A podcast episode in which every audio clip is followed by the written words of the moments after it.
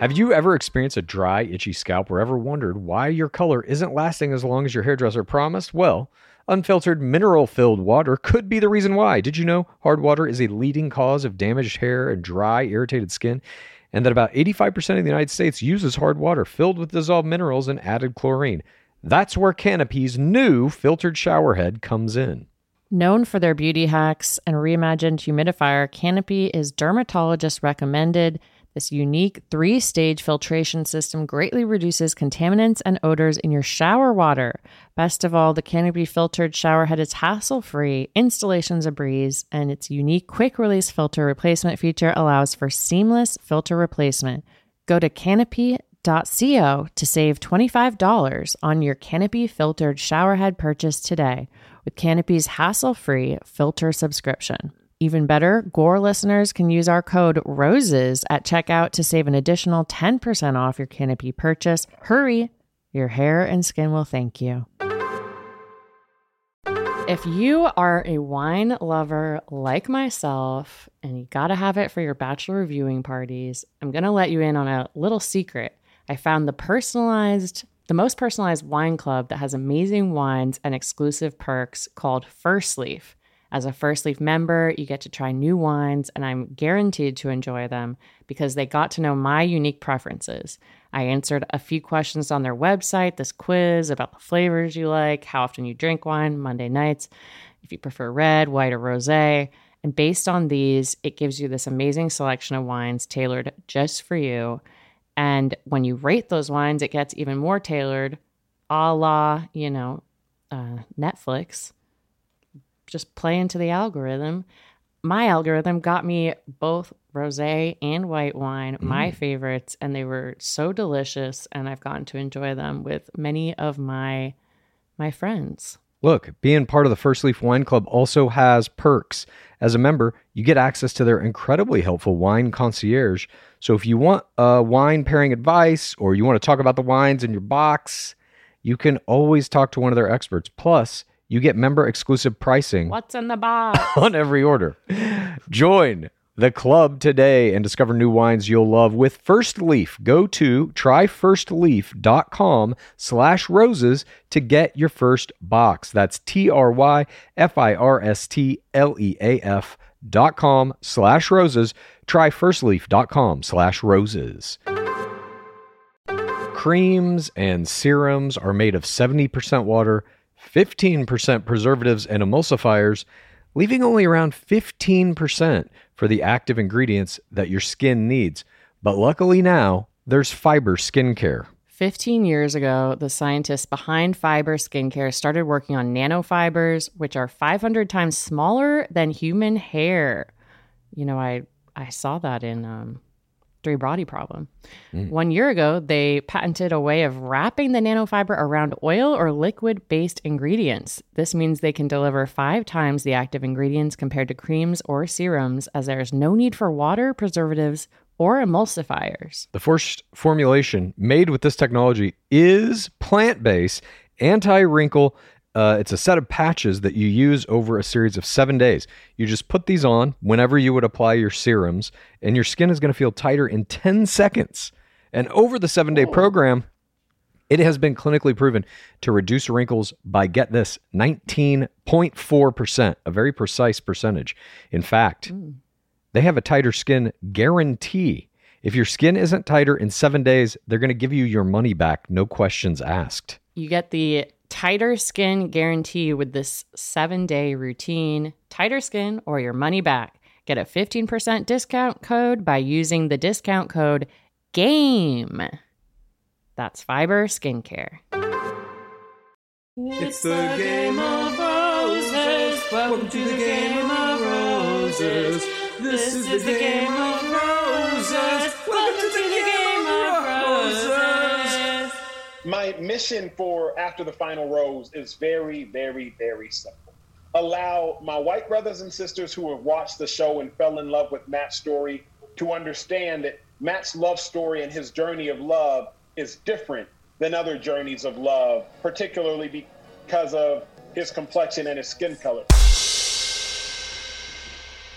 Welcome to Game of Roses. This is Pace Case. This is Bachelor Clues, and it's Thursday, so you know what you're about to get this week in Bachelor Nation. At some point in this very show, Pace Case and I are going to descend into the bottom of the pit, and we're going to discuss how this show is affecting our lives. At some point before that, we're going to talk about all the parasocial plays that have been happening around Instagram, TikTok, YouTube, all the different social media platforms that our beloved players find themselves on. And at some point before that, we are going to give you Bachelor Nation news. But before any of that, we are going to start this episode, as we start all Thursday episodes, where we talk about some larger piece of news out in the world, and then we relate it to Bachelor Nation, because we know everything in existence is related to Bachelor Nation. This is a segment we call Game of Roses. State of the World. This week saw a huge media event. A woman named Oprah Winfrey sat down for an interview with a man named Prince Harry and his wife, a woman named Meghan Markle. You might have heard of all three of them. This interview, which aired on CBS, generated 17.1 million viewers. Just for some context, an average episode of Bachelor this season is somewhere in the 4 high nines to 5 low ones and twos. So this thing had 3 times the viewers of any average episode of The Bachelor, a much bigger event. And of course, Prince Harry and Meghan Markle are much, and Oprah, they're all three far more famous than anyone on The Bachelor ever will be. This interview, as I'm sure many of you know at this point, was important because Harry and Meghan Markle have left the royal family. They have renounced their titles and their position within the family. They no longer work for the family in terms of media appearances and all this kind of stuff. And they're living now in Santa Barbara, supposedly using their own money. They have no security from the royal family, and they're kind of going it alone. And the interview was primarily about what that has been like for them, that transition, and why that was necessary. And all of this crazy shit came out in this interview. Meghan Markle said there were conversations had about the skin tone of their baby and what that would look like for the royal family. For those of you that don't know, Meghan Markle is a person of color and Harry is not. And no members of the royal family currently are. So this is a very different thing for them. They discussed how the tabloids in the UK covered Meghan Markle versus Kate Middleton when she married Harry's older brother. And William. There you go. I haven't watched this interview, but I have been catching up on some of these facts since I didn't know much about the British royalty. But I now know William and Harry are the brothers. I'm not huge into the royal family either. I just kind of know the surface level stuff. But this interview was obviously important because they talked about all this crazy shit, the racism basically that exists in the royal family. Meghan Markle also talks about how she was suicidal at one point, talks about how this affected her mental health. And that the royal family offered her no help when she asked for it, because that is something that is kind of verboten, that you can never show any weakness, et cetera, et cetera. But it also was about how the media treats Meghan Markle versus Kate Middleton, and how the media generally treats the royal family. And this idea comes out through Prince Harry of being trapped by the firm or the institution, which is the kind of business governing body around the royal family that gets them money. The powers that be. It's exactly that. It's the producers of The Bachelor, and the kind of one-to-one comparison here is that the royals are basically players in that reality show of the royal family. The producers are the firm, the institution. And this is obviously how it relates to Bachelor. So we're not going to have to do a big preamble about that. It's this idea of fame and what it will do to your life if you don't play the game right. And there was even a moment in this interview where the interview with Oprah cuts to just some clips of different media coverage of Meghan Markle and Prince Harry getting married. And there's a person in it who says she knows what she signed up for.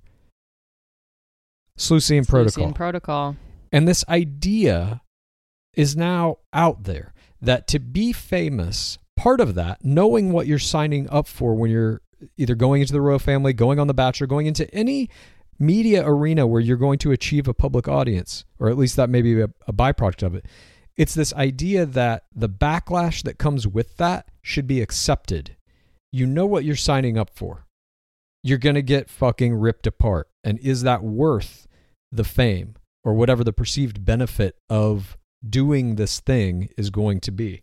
And I just found that fascinating because I do think we're at a time in media history, specifically with social media, where the impulse of people who follow each other on social media, especially famous people, especially people like the royal family who seem to have perfect lives and never have to fucking worry about anything, the impulse is to find something and tear them down, to use their fame against them in some way. And I mean, that's been here since tabloids really began, you know, decades and decades ago. But now I think because of social media, it's just, it's at an all-time high, that attitude about fame. And the idea of like, is that what you're signing up for? I mean, not that you're signing up for it, but like, should you know that and accept that that's just a part of it? Will it ever change? How do you change it? I have my theories about how and why it will change in the very near future. And that involves social media moving to a kind of basically non-human subjects. I don't think real people are going to be making social media for much longer. I think they will be AI avatars. Every state of the world ends with clues being like, well, we're uploading into the computer anyway. So. Hey, look, this is all I'm saying. Many of the predictions that, you know, we make about The Bachelor are true. And it's because we're looking at social media and trends and how things are moving in media culture. All of my other predictions about where we're going technologically aren't just me being crazy. I see technologies in place and I can see their future outcome. I know what's going to happen. This is going to be that. Everybody on TikTok and Instagram is going to be an AI-generated person that is not real. And so then who do you get mad at? So then those DMs are just going into the ether, the angry and racist DMs. Or it's like you're not even going to be aware of people to be angry at because your whole feed is going to be filled with people you fucking love that don't exist, who are having interactions with you. It won't even be parasocial. It'll be real interactions with these AIs. Kind of like that movie Her, if you ever saw that. That's pretty much a dead on. Yeah, I loved that movie. That's coming. Get ready. I just read an article about a woman's experience going to a live Yoga with Adriene show and how she really wanted to take a picture of her and then realized, like, wait, this is crazy. I couldn't have identified with it more. I was like, yeah, can't meet your heroes. Can't look Adriene in the face and realize she doesn't know who I am. Here's the beauty of it. When you are 90 years old, there's going to be new episodes of Yoga with Adriene every day for you, and she will never age. She will be the same. Her dog will live forever. She doesn't already. I'm just saying eventually the real Adrienne's going to die. She's timeless. But the AI avatar will not. Your fucking face right now. Sorry. I didn't mean to say that. Oh my God. She will live forever. She'll be the only immortal human. How dare you? My apologies. Oh my God. No, I did not have time to watch this interview. I did ingest a lot of memes and reactions to it. My favorite thing to come out of it was that Piers Morgan has been fired for his reaction to it, including saying that he didn't think that Meghan Markle was suicidal. And then I saw somebody brought up this clip of him talking about how he was hitting on her and then right before she met Harry and then she ghosted him. He's like, I got ghosted by Meghan Markle. I was like, ugh. Terrible. Terrible man. At a certain point in the interview, Meghan Markle says, you know, she is very involved in all of these kind of women's movements and she's very outspoken when it comes to these things, but within the royal family, talking about her own struggles, she was silenced. Or she was silent, she says. And then Oprah says, wait, you were silent or you were silenced? And that moment to me was also very similar to Bachelor. especially what we saw this season with ABC telling Rachael Kirkconnell, you cannot release a statement until we figure out what we're doing. It's exactly the same as what is happening to the royal family, where it's like Meghan Markle wants to come out and say, hey, this is shitty, I feel bad. And the firm, the institution around the royal family is like, no, fuck you, you can't say anything. And this idea of once you have that fame, you are now beholden to the people that give you the fame, to the people who maintain it, and they control what you say, how you react, at least in a public sphere. By the way, Matt James live tweeted this whole interview, and one of his tweets, this is on March 7th, quote, says, were you silent or were you silenced? End quote. Thought that was interesting. Maybe an indicator. Also being silent. He's basically saying like, hi, I know what you're going through. Yeah. Yeah. And again, ultimately, I think we move away from real people on social media. Within the next probably 10 years, I think that'll be kind of a critical mass type thing, because you'll have the next generation under Gen Z coming in. And once you have a generation who's kind of born into a system where it's like, oh, well, 50% of the most popular avatar or 50% of the most popular social media accounts are avatars, then it becomes 75, then it becomes 100. And then it's just like, nobody's, what's the point of uploading social media when there's all these other AI avatars who are doing it a million times better, and they're directed exactly at your interests. But I mean, people follow people they know in real life. That'll be a secondary kind of thing. And that will be completely devoid of the, I need to find old tweets of this person so I can tear them down. That kind of public life of real people on social media is not going to exist in 10 years. Time will tell. Indeed. It shall. But that's the state of the world. Where we're at with the nature of the cult of celebrity and what fame is as kind of a hardcore religion to us as a society now. And it gives us these heroes that we put up on huge pedestals only because we want to fucking destroy them. That is the nature of fame in a contemporary society. And our Bachelor players know that better than anybody at this point. I don't think that all people who put them on pedestals want to destroy them. I think they want to worship them, and then some people want to destroy them. Sure. And it's similar to like politics. If I'm worshiping this one and you're worshiping that one, well, your God is not as good as my God, or I guess it's similar to religion, you know, I'm Christian, you're not, you're going to burn in hell. Mm-hmm. And you need to find some way to denounce the reality that somebody else is holding as true, because that means if theirs is true, yours can't be. And so you're necessarily put in these adversarial roles. And the way to combat that on social media now is you fucking find somebody's old tweets or whatever the case may be. You tear them down in some way, leave mean comments, what have you. I don't know. We'll see. That we will. We shall see. Thank you for indulging our state of the world. We hope it has been informative. And now we are moving on to the next segment of our show, in which we talk about all the movements on Instagram, specifically of the players from this season. This is This Week in Games. As you know, we are charting the ratings of the show and the Instagram gains of all of the players for this season. So let's jump in. The 10th week of Matt James's historic season delivered coverage of the last round of playoffs for the remaining three players. They put on their best chemistry games and left it all in the fantasy suites in a final attempt to claim their place in the last row ceremony of the season.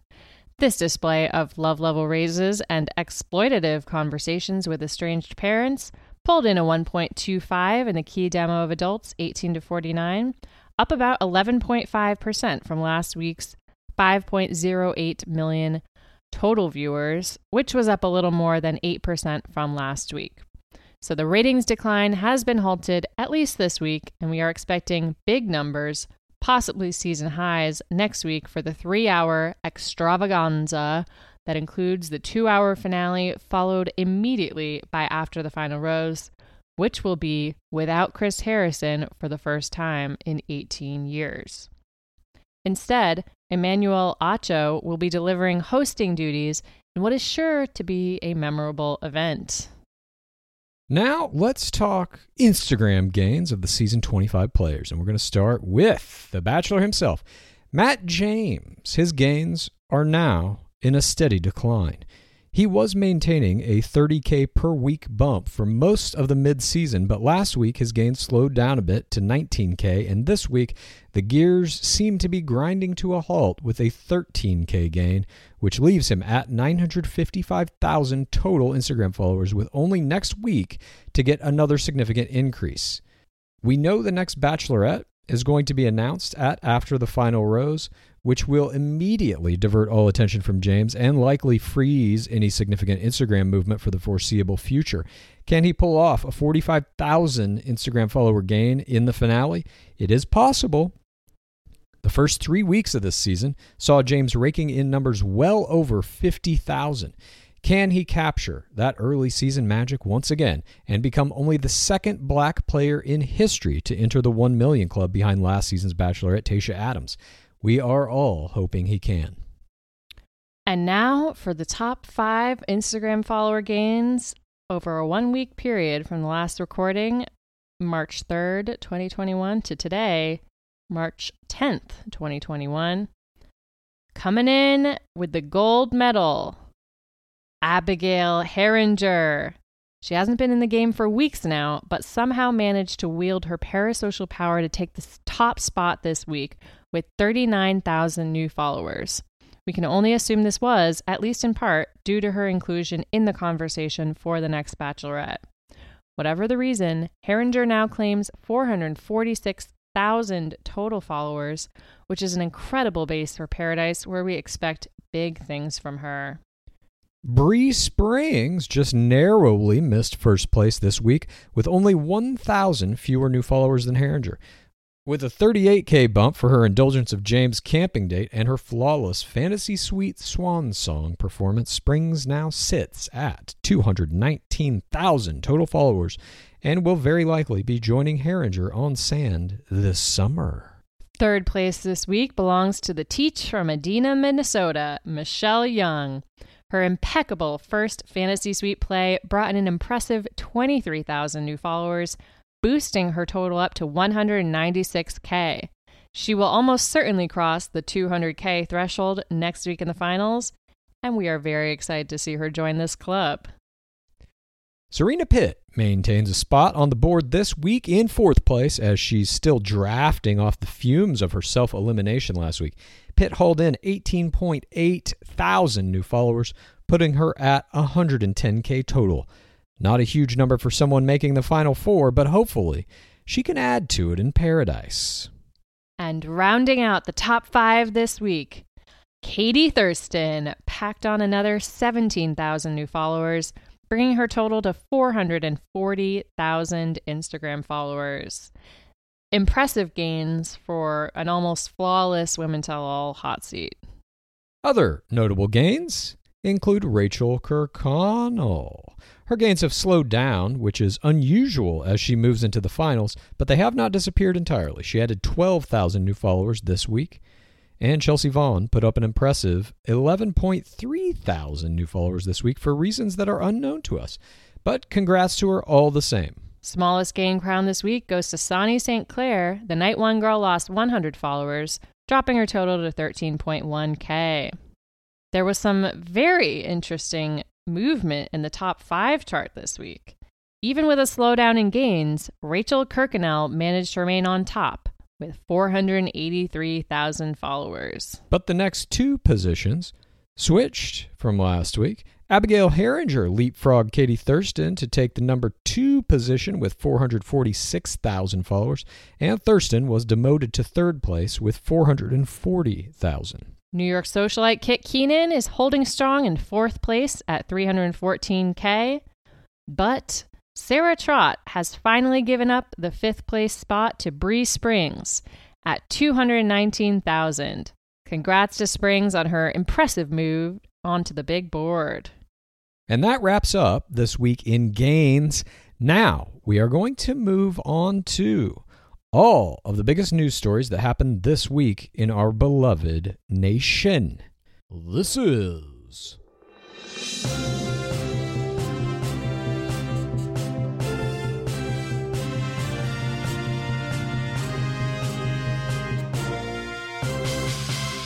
Bachelor Nation News. There has been a large spoiler related to production in the Bachelor Nation universe. It is regarding the next Bachelorette. We are going to be covering it as our first item of Bachelor Nation News. So if you want to skip this, I'm guessing it'll be about 5 minutes. And just to let you know, I generally don't consider things about revealing things about the next Bachelorette or the next season of shooting. I generally don't consider that to be a spoiler. That's just kind of news to me. Spoilers to me have to do with gameplay and how far people get in the game, how and why they get dismissed. But just to let you know, a piece of this news is associated. A spoiler of the finale. It's yes. Yeah. So just to let you know, if you want to move ahead, the first item of Bachelor Nation News. Is that a spoiler, even saying that? I don't know. Look, we're doing the best we can to tiptoe around this. If you don't want to hear a possible spoiler about things in Bachelor universe, like, just skip ahead. But if you're okay learning about the next Bachelorette season, feel free to listen. But it was a huge piece of news. We must cover it. We are obligated, and we will be doing so right now. And it will be announced after the final rose. So skip ahead now to avoid this vague thing we're telling you about. And now, for those of you who have braved the spoiler zone and you are still here with us, the first item of Bachelor Nation News this week involves the next Bachelorette. As this life-altering season 25 of The Bachelor is winding down, the news about the next season of The Bachelorette is already heating up. Reality Steve has once again confirmed that Katie Thurston will be the next Bachelorette, with her season beginning to shoot in a few short weeks in New Mexico. But there is more to this story.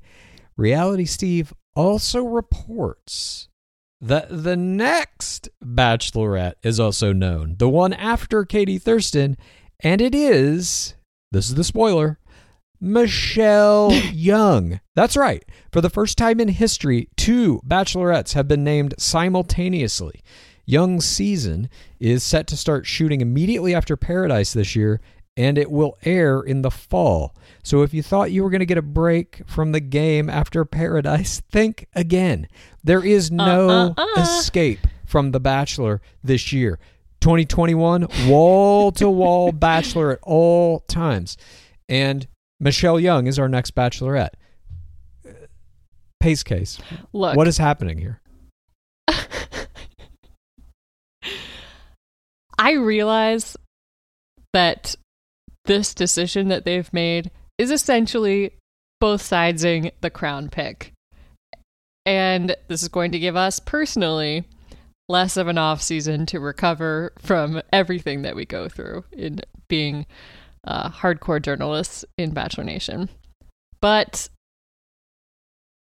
I am so excited for this lineup. We've got Katie Thurston, a free spirit archetype crown, followed by good girl professional archetype Michelle Young. I can't wait. I think they're both going to do an amazing job. Now, supposedly, the reason Michelle Young was not just given the crown instead of Katie Thurston was because she didn't want to leave her students.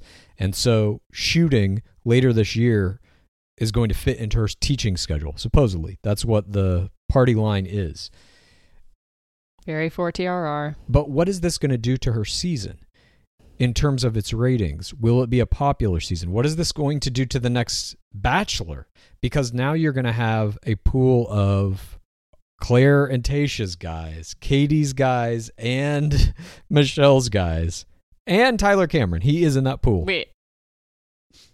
Oh, for next Bachelor. The hugest pool ever.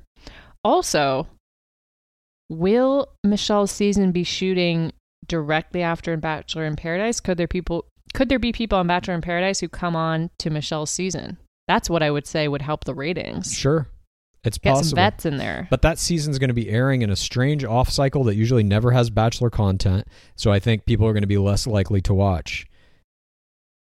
I mean, agreed. I know we need a break from this. I can only imagine even just a casual viewer is like, Jesus, didn't I just watch Bachelorette? So in some ways, I feel like they're shortchanging Michelle Young a little bit here, but happy she's getting the crown nonetheless and getting that opportunity. And that at least experience. It's a full season. You know, it's not like what they did to Tayshia. But I agree. The fall airings don't seem to have the high ratings that we get. And there's so many different variables. It's like, what is going to be the state of COVID at this point? I don't know. She might be the first non-bubble season. And I think that would that might help ratings positively, if they can domestically travel. But it, at the very least, I mean, say what you will about the motivation and all of that shit. At the very least, this is another lead of color. That is true. Another lead of color announced in sort of a jammed-in way. Matt James, random Instagram post, Tayshia emerging from the pool mid-season, and now Michelle Young as the after the final rose curveball announcement. I'm not saying they're doing it right. Yeah. I'm not even, it clearly seems like they're doing it as like a, oh shit, wait a minute, we're going to get flack for Katie Thurston. Michelle Young too. Throw her in as 100%. Well. That is definitely what it seems like. But I mean, at least they're doing that, I guess. Like they could have had no other Bachelorette. Right. Yeah, I think it's definitely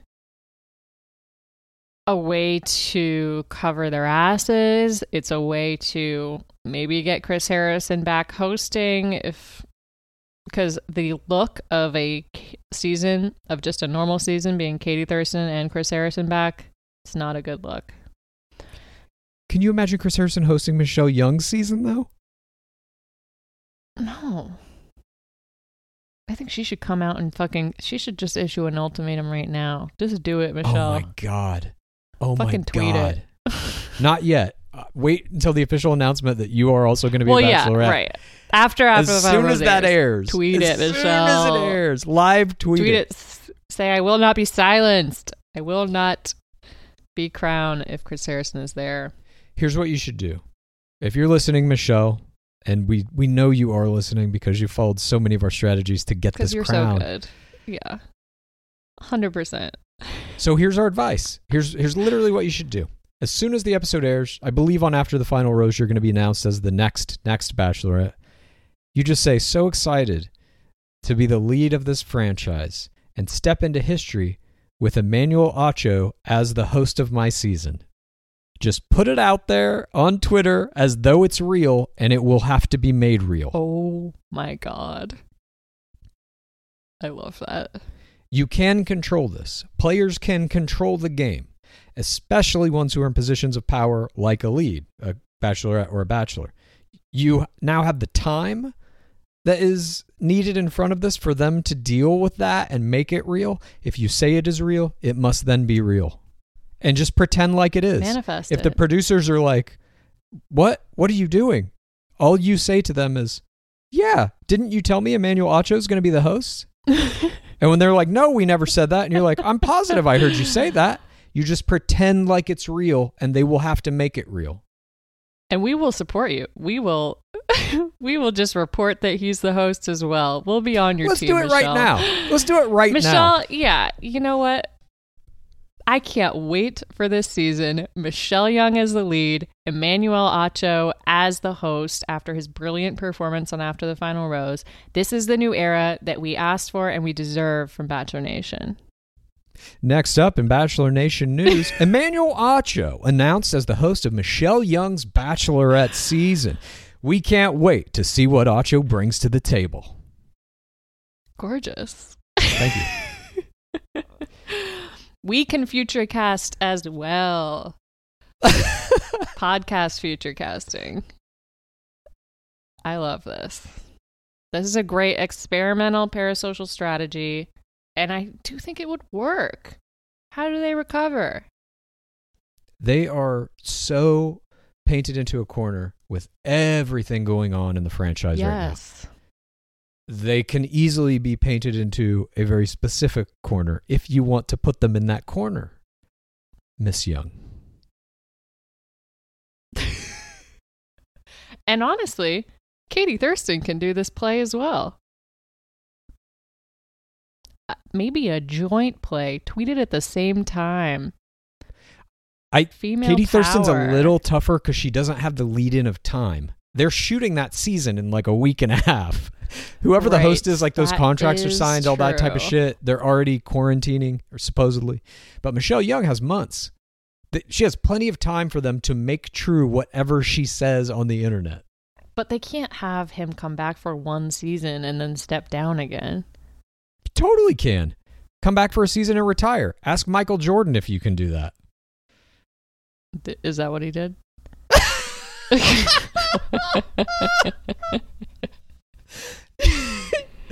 Okay.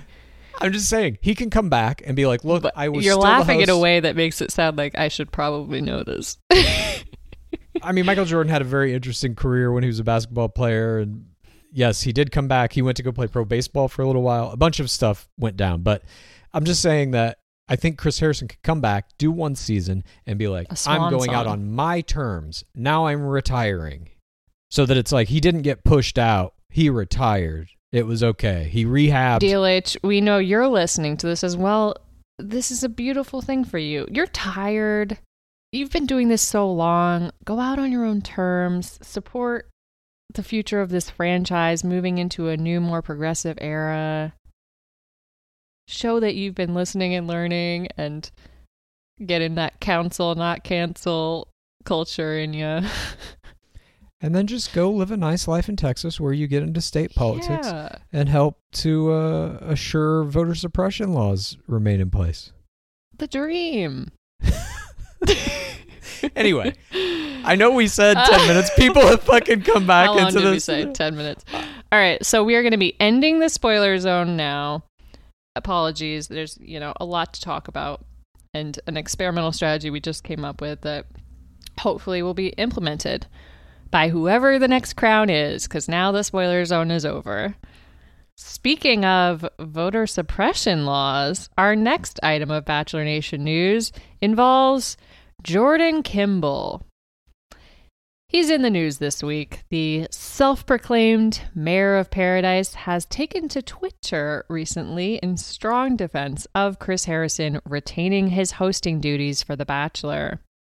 Many believed his staunch support of Harrison was an indication of his right-wing political views, and this week those views were confirmed, as Kimball himself tweeted out the announcement of his new position as an ambassador for Turning Point USA. From Wikipedia, Turning Point USA, TPUSA, or Turning Point, is an American right-wing organization that advocates conservative narratives on high school, college, and university campuses. The organization is known for its quote unquote professor watch list, a site that exposes professors that TPUSA claims discriminate against conservative students and advance leftist propaganda in the classroom. Academic faculty listed have reported receiving threats and harassment, including death threats, after being added, with some professors being added for any mention of race or politics, including in academic publications. The Anti-Defamation League has reported that the group's leadership and activists have made multiple racist or bigoted comments and have links to extremism, including white supremacy. According to the Chronicle of Higher Education, TPUSA has attempted to influence student government elections in an effort to combat liberalism on college and university campuses. Turning Point is funded by a cohort of conservative and right-wing donors and foundations, including Republican politicians. Kimball joins Bologna's Garrett Powell. This is the end of the Wikipedia. Kimball joins Bologna's Garrett Powell and James Taylor as openly right-wing members of Bachelor Nation who have also served as Turning Point ambassadors. Kimball tweeted last week during this controversy, "It's Monday. Chris Harrison is still the host and humble servant of BN, and all is well. 3/1/21." It was very reminiscent of me, of people tweeting Donald Trump is still your president kind of thing. That's what it is. It's the same thing. You choose this side or you choose that side. Chris Harrison represents a side in Bachelor Nation, the fucking racist side, which strangely enough aligns with right-wing American politics. And so it is all the same thing. I mean, we've said that since the beginning of this fucking podcast, that like all these things are tied together, the NFL, Bachelor, American politics. And this is just another reflection of it, an echo of the American political system as it cascades through Bachelor Nation. And Jordan Kimball now finds himself firmly on the right side of it. Not the correct side, the right side. Next up, Taylor Nolan finds herself in the news this week as she is possibly facing real-world consequences for the damage caused by the resurfacing of a large number of old, highly offensive tweets. Nolan is a licensed mental health counselor in the state of Washington, and the Washington State Department of Health has received a high enough volume of complaints related to Nolan's old tweets that it has begun an investigation. This doesn't necessarily mean any punitive action will be taken, but a representative for the Washington Department of Health noted, "Not all complaints lead to us opening cases. But if charges are filed as the result of this investigation, it could mean a suspension or revocation of Nolan's license. We will continue reporting on this story as it develops." Speaking of revocations, Huffington Post is in the news this week for laying off 47 employees in the wake of an acquisition by BuzzFeed. In an attempt to move the company back to profitability, the new owners axed several employees and shut down the HuffPost Canada office. Among those terminated were the staff of one of our fellow Bachelor Nation podcasts, Here to Make Friends. The hosts Emma Gray and Claire Fallon also regularly wrote about The Bachelor for the Huffington Post, including a piece last year that was the best coverage written about Easy Nwachukwu's sexual assault allegations. We hope everyone who is involved in putting together the Here to Make Friends podcast lands on their feet and continues putting out the expert-level Bachelor Nation coverage we've come to know them for. Very sad to hear of this news. I totally agree with you. And this is part of the growing pains of what we have long predicted would happen, and it is now happening, that there is this giant body of Bachelor Nation journalistic coverage in the form of many podcasts, people writing about it for various publications, books coming out, all manner of YouTube channels, et cetera, et cetera. And, you know, these were journalists working in the same field we do. And it's always shitty to see that as our kind of weird sub-industry of coverage of Bachelor Nation is expanding, you know, there's going to be people losing jobs. And they were really doing fantastic work on that podcast. And certainly the stuff they were writing for Huffington Post was like, I mean, it was some of the most important shit being covered in Bachelor Nation, some of the best writing that was out there. So we wish them all luck, and we hope that they make it through this troubling time okay. Speaking of troubling times, the Ides of March fast approaches. Our next piece of Bachelor Nation news involves PP.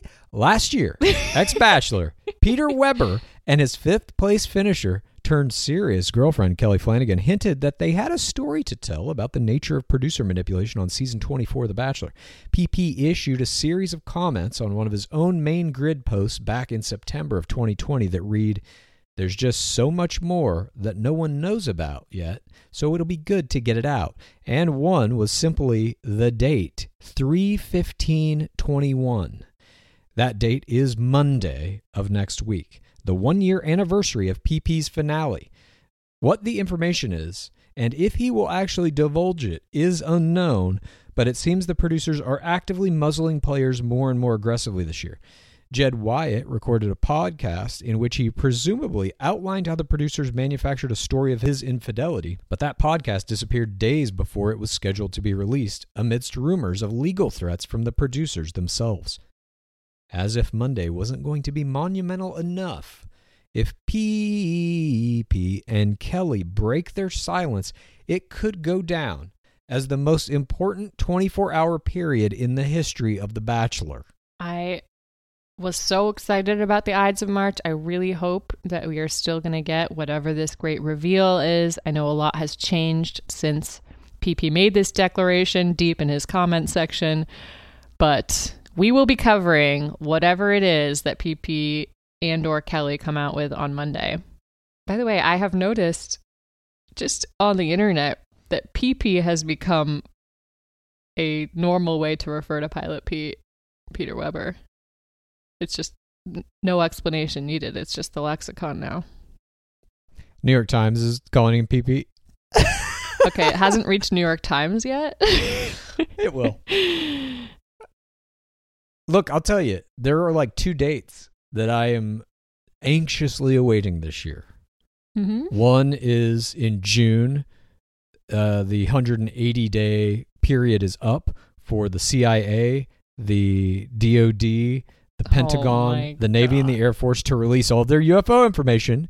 And number two is the fucking Ides of March. I'm closely watching these dates, waiting for what is going to come out. And I hope PP still has it in him to deliver this information to us. But we will see. We will know on Monday or thereabouts. I know Kelly Flanagan is supposed to be on Caitlin Bristow's podcast Off the Vine in the next week or so, I believe. Maybe she's going to spill some stuff there. I'm not sure. I don't know what PP has in store. But that's it. It's Monday. Their NDAs are up. They can say whatever they want. What's coming? What's coming next week? PPT.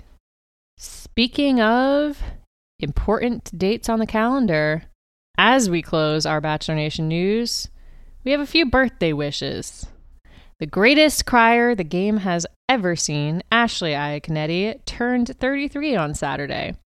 We hope she and Jared Iaconetti had a nice celebration. And happy birthday to Ivan Hall, the first player to issue a parasocial ultimatum regarding Chris Harrison's return to the franchise, turned 29 on March 8th. Happy birthday, Ivan. And that is all of the Bachelor Nation news for this week. Now we move on to a discussion about all of the play that our players are doing off the field on their various social media platforms. This is the Parasocial Play of the Week. There's some good plays this week. Starting off, we want to highlight Heather Martin. She posted an Instagram story. On the screen of this story, she has posted a question that somebody asked of her. Were you at the Women Tell All? In the video we're watching, she's sitting with her back to the camera, watching a TV screen that has the Women Tell All playing on it.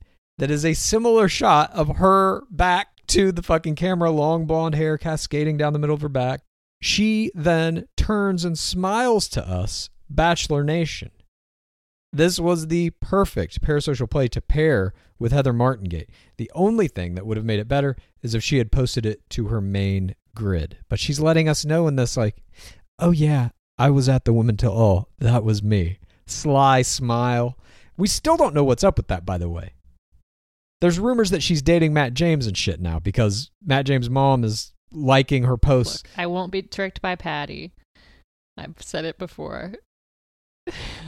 I just don't feel like this story's over. This post from her, this parasocial play, made me feel like something's going on here. We'll see. Speaking of Bachelor Matt James, our 25th Bachelor posted an artistic running video to his main grid this week, where he is running in a bucket hat down an empty road. The caption reads, "Running reminds you that even when you're weak," note there are two spaces between your and weak, so this has been edited, "you're strong. Marathon training has begun. Shaka emoji." He stretches and he sings "I Gotta Find Peace of Mind," the soundtrack of this video. He runs down several streets and then he takes off all his clothes except for his shorts and the bucket hat and jumps into the ocean. This video loops perfectly, which we just learned is great for engagement. The video was shot by Brown Bear Visuals, the man behind the camera for all of the quarantine crew's work. It has 377,928 views and 912 comments. Brown Bear Visuals is upping his game. This was beautifully shot. I felt inspired to think about maybe running, for sure. Look, I'm going to tell you this right now, okay? I think Brown Bear Visuals has been a little hidden away. I think when he was primarily working with Tyler Cameron, he was not doing his best work. And I have to say, I think it might be because Tyler Cameron is just shitty. He's like bad at being a subject of these videos. He's like, hey, dude, I'm just going to sit here and eat some steak with no shirt on. Why don't you go ahead and shoot this? I don't think he takes direction or has any kind of creative ideas. Matt James in this video is fucking acting.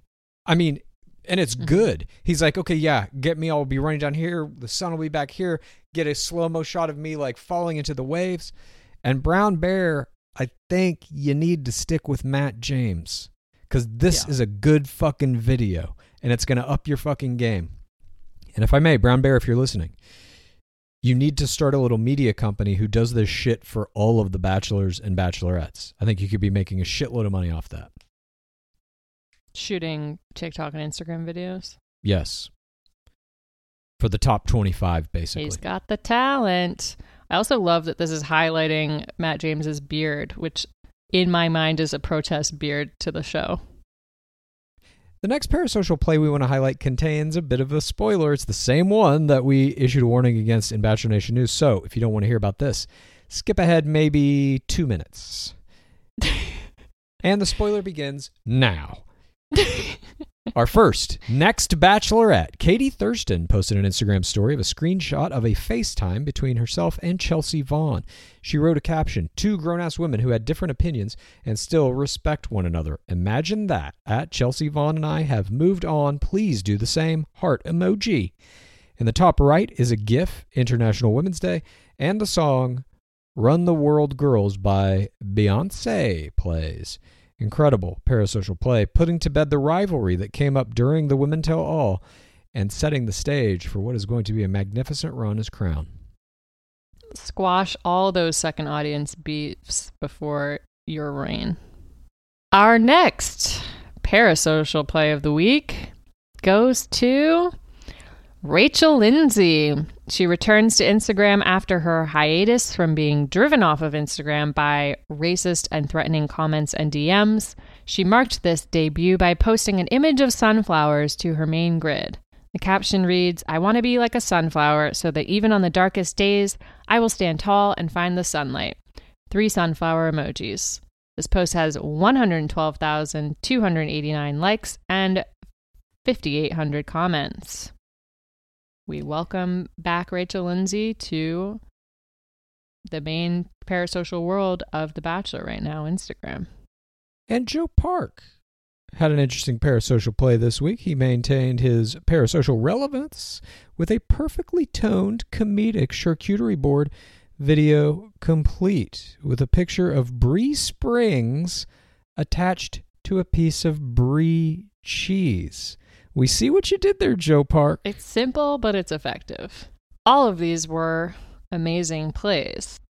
But our parasocial play of the week winner goes to Matt James. Our current Bachelor issued a 3-part Twitter thread about his conversation on The Bachelor with his father at the time of this scene airing on the East Coast on the Fantasy Suites Dates episode. Quote, "Tonight's convo with my dad was hard to," and we did already cover this in our game breakdown, but it was our winner.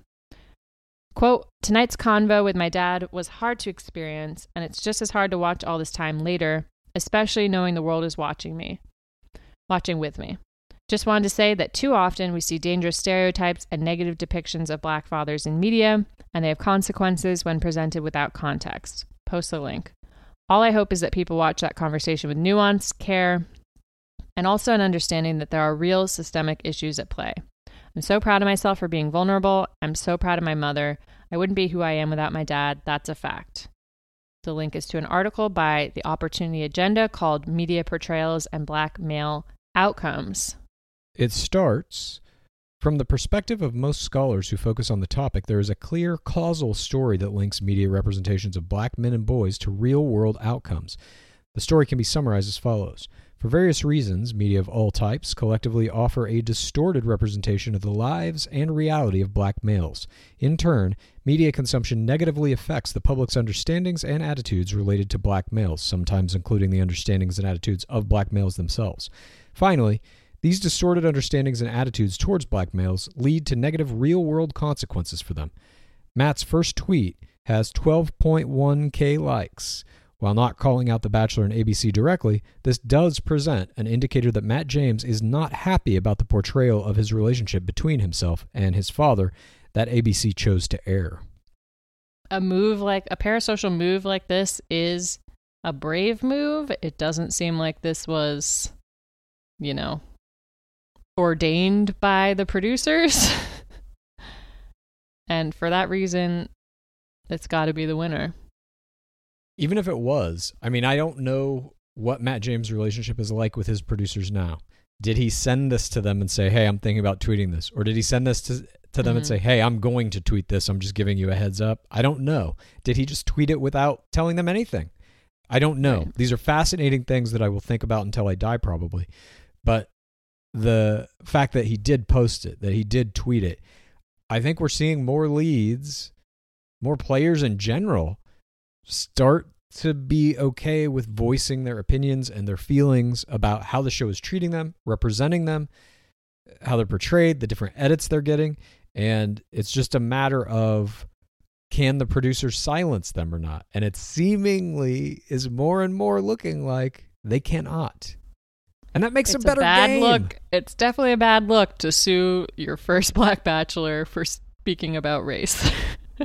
Well, is it a bad look in 2020 or 2021? Oh, God. We did have a post that we would like to highlight that sometimes we have in this section. We had a parasocial creature of the week. Happy birthday to Becca Kufrin's corgi, Minnow. Kufrin posted an image of the creature wearing a pink party hat and a pink kerchief reading Minnow, sitting in a chair next to some cupcakes with candles and the number 2 on them. Kufrin wrote, and just like that, we've entered the terrible twos. Happy birthday, Miss Minnow the Corgi. You've made my life and heart so full. I don't know what I'd do without your ear kisses, morning snuggles, and vocal sass. Keep peeing on every bush you walk by, baby. The world is your oyster. Pink sparkle heart emoji. Minnow got 23,864 likes on this post, and well wishes from Big Rach and Kenny the boy band manager. Miss Minnow has 38.9K followers herself. For context, Pappy, Deanie Babies and Kaylin Miller Key's dog, has 26.3K followers. Katie Morton's dog, Bear, has 2.9K. And for some baby context, Glitter Baby 2021 is still at 18.2K. But the Leyendijk twins are at 248,000 followers. Will the Leyendijk twins join the 300K club before their simultaneous parasocial and secondary world debut in June 2021? I think yes. I think so too. I think the more pregnant Lauren becomes, the higher that number will get. Alessi, I think, is sitting around 340K, right? Little Alessi is at 360,000 followers. So they got some ways to climb. And just for even broader context, Cristiano Ronaldo is sitting at 269 million followers, and he posted an image this week of himself holding the moon, which was an advertisement for his fragrance line. It has 4.6 million likes. Little bigger than Minnow. But that does it. That's the Parasocial Plays of the Week, and now we have come to that time in this show when Pacecase and I descend far deep into the depths, the darkest crevasses of the very bottom of the pit, where we issue our screams about how our continued coverage of this show is affecting our lives. This is Screams from the Pit! My Scream from the Pit this week is a follow-up of last week's Scream. I talked about how last week's Bachelor Nation events had negatively affected me and decide to indefinitely stop running our Instagram account, which has been lovely. But I would like to acknowledge that I did receive a bunch of very supportive DMs from the pit to my personal account, which I greatly appreciated. I feel like I've come out the other side, and you know, the volume of positive messages vastly outweighs the negative the pit provides. The pit provides safety. The pit provides support. The pit provides all you need. Thank you, Clues. Not my pleasure. For that, I guess, message of support. That sounds great. That's not really a scream. That's fantastic. That's a celebration. Yeah, I mean, screams can be positive. Sure. We witnessed that in season 16 of The Bachelorette with Jason and Claire screaming into the night about their demons. Yeah, I exercised my own demons. A short and sweet scream is a valuable scream nonetheless. My scream this week involves a level of guilt that I feel about not creating something. But it has to do with DLH. From time to time, we will receive digital gifts in the pit. People will throw down these beautifully crafted presents for us down at the bottom of the pit to basically just say thank you for putting on this show, for creating the pit, for maintaining the community. And we appreciate these things incredibly. One of them was a cameo, you might remember, of Nick Viall saying some phrases about the pit. And I took that footage and I made a little song and I made a music video of Nick Viall saying these things and did weird shit to his voice to make it kind of musical. That video is beautiful. On our Patreon. You can see it if you like. I enjoyed doing that. It was very fun. Cut to, a few months later, some incredible members of the pit saw fit to get us a cameo of the Dark Lord himself, saying certain phrases that are pit-related, pit-adjacent. And I always meant to make a song for that and cut it in a similar music video just like I did with Nick Viall. But now all of this shit has happened with DLH and the work required to make one of those videos. I mean, it's hours just sitting there looking at different syllables, facial movements, whatever, just staring at this person like I did with Nick Viall, which of course was not a problem. A joy. But to do it with DLH and then even to put out that video, like, I don't want to see that video. I don't want to make that video. I don't want to fucking stare at his face. I don't want to present him in a way that is like a joke or funny in any way or make him cutesy, which is what this video probably would have done. And I feel guilt about not making it because I feel obligated to do it. But I just want to say I'm not going to do it. I'm going to swallow the guilt deep down until it disappears or becomes a part of me at an intrinsic level. But I do want to thank... Yeah, that seems healthy. Everything's healthy. I do want to thank all of the members of the pit who sent this video. I appreciate it so much, and I wish that I could turn it into the thing I see in my head, but I have to let this one go. Yeah. This scream for me is an unburdening of this responsibility that I felt to make the Dark Lord Harrison music video. You've been holding on to this for a while. Just a couple of weeks. I mean, I thought that I had time to do it. I didn't know that he was going to become what he became. And I was just like, that video's first thing on my desktop. When I open up my computer, it's right there. I see it sitting there waiting to be cut apart. And after all this stuff with DLH, I was just like, fuck, am I really still going to make that video? I had a little song in my head playing. I had what I was going to do with his voice, you know. I just hadn't done the mechanical, practical aspects of it, the real work of it yet. But I had done the creative work in my head. And now I'm just like, it's only ever going to exist in my head. And that has to be okay. Maybe you can use that creative work for a different one. How do you mean? You know, use that same song, use something you were going to do for a different person. Maybe. Maybe. I don't know. It's pretty specific to like what he was saying in the video. Sure. No, I appreciate everyone sending us that as well.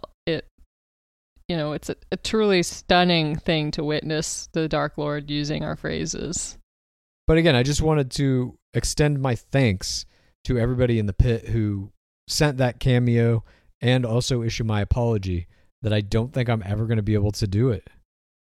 I just don't know what the circumstance would ever be where I was like, okay, now I can definitely cut this cameo into a music video that will be funny about Dark Lord Harrison. Dark Lord Harrison has met with his counsel. He has quit the show. He is doing the work. He becomes a BLM activist. And he gets HR1 passed. I'll do it on the day that he dies. That's when I'll release it. Oh my God. If he can die. If that's something he is capable of doing.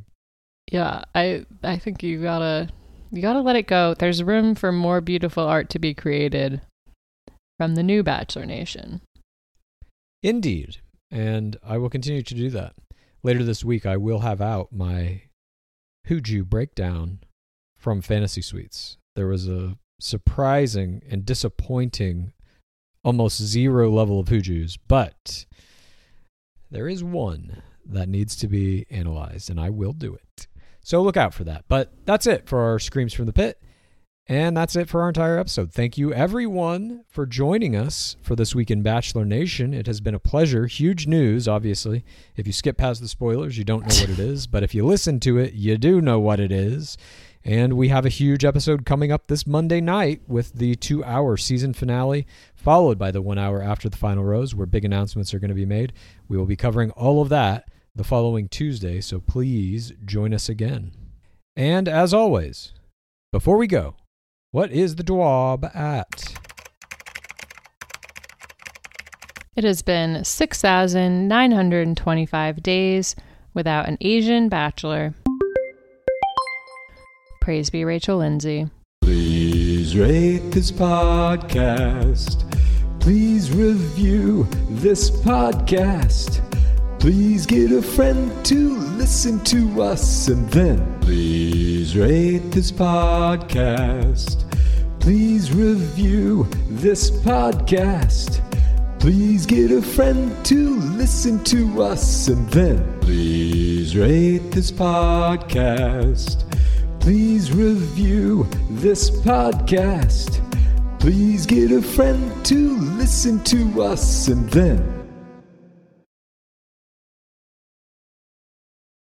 If you are a wine lover like myself and you gotta have it for your bachelor viewing parties, I'm gonna let you in on a little secret. I found the most personalized wine club that has amazing wines and exclusive perks called First Leaf.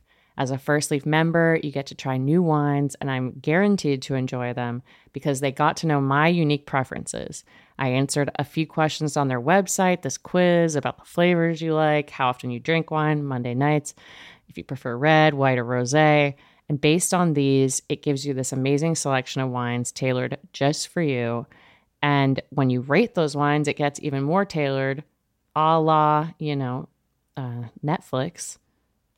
Just play into the algorithm.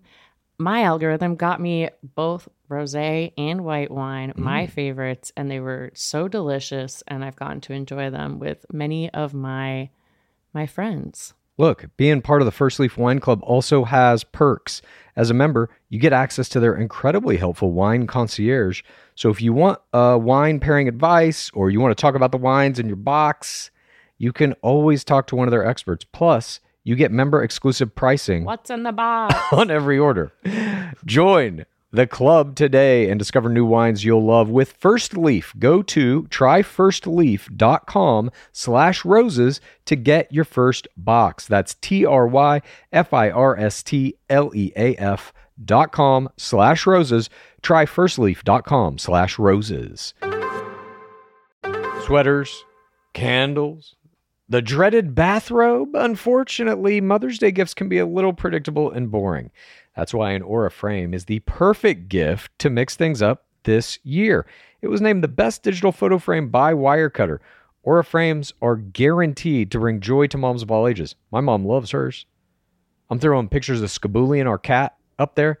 She's laughing. She's texting me. He's so cute. I wish I could meet him. Cute. It's the next best thing to meeting my cat, really.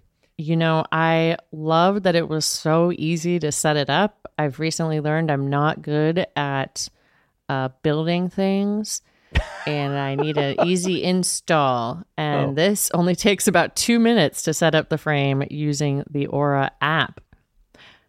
Aura frames are Wi-Fi connected, come with unlimited storage, so you can share as many photos as you want from your phone to your mom's frame. She'll be grateful it's not another sweater, and she'll love the frame to see more of you. And right now, Aura has a great deal for Mother's Day. Listeners can save on the perfect gift by visiting auraframes.com to get $30 off plus free shipping on their best-selling frame. That's AURA, frames.com. Use code ROSES at checkout to save. Terms and conditions apply. Creams and serums are made of 70% water, 15% preservatives and emulsifiers, leaving only around 15% for the active ingredients that your skin needs.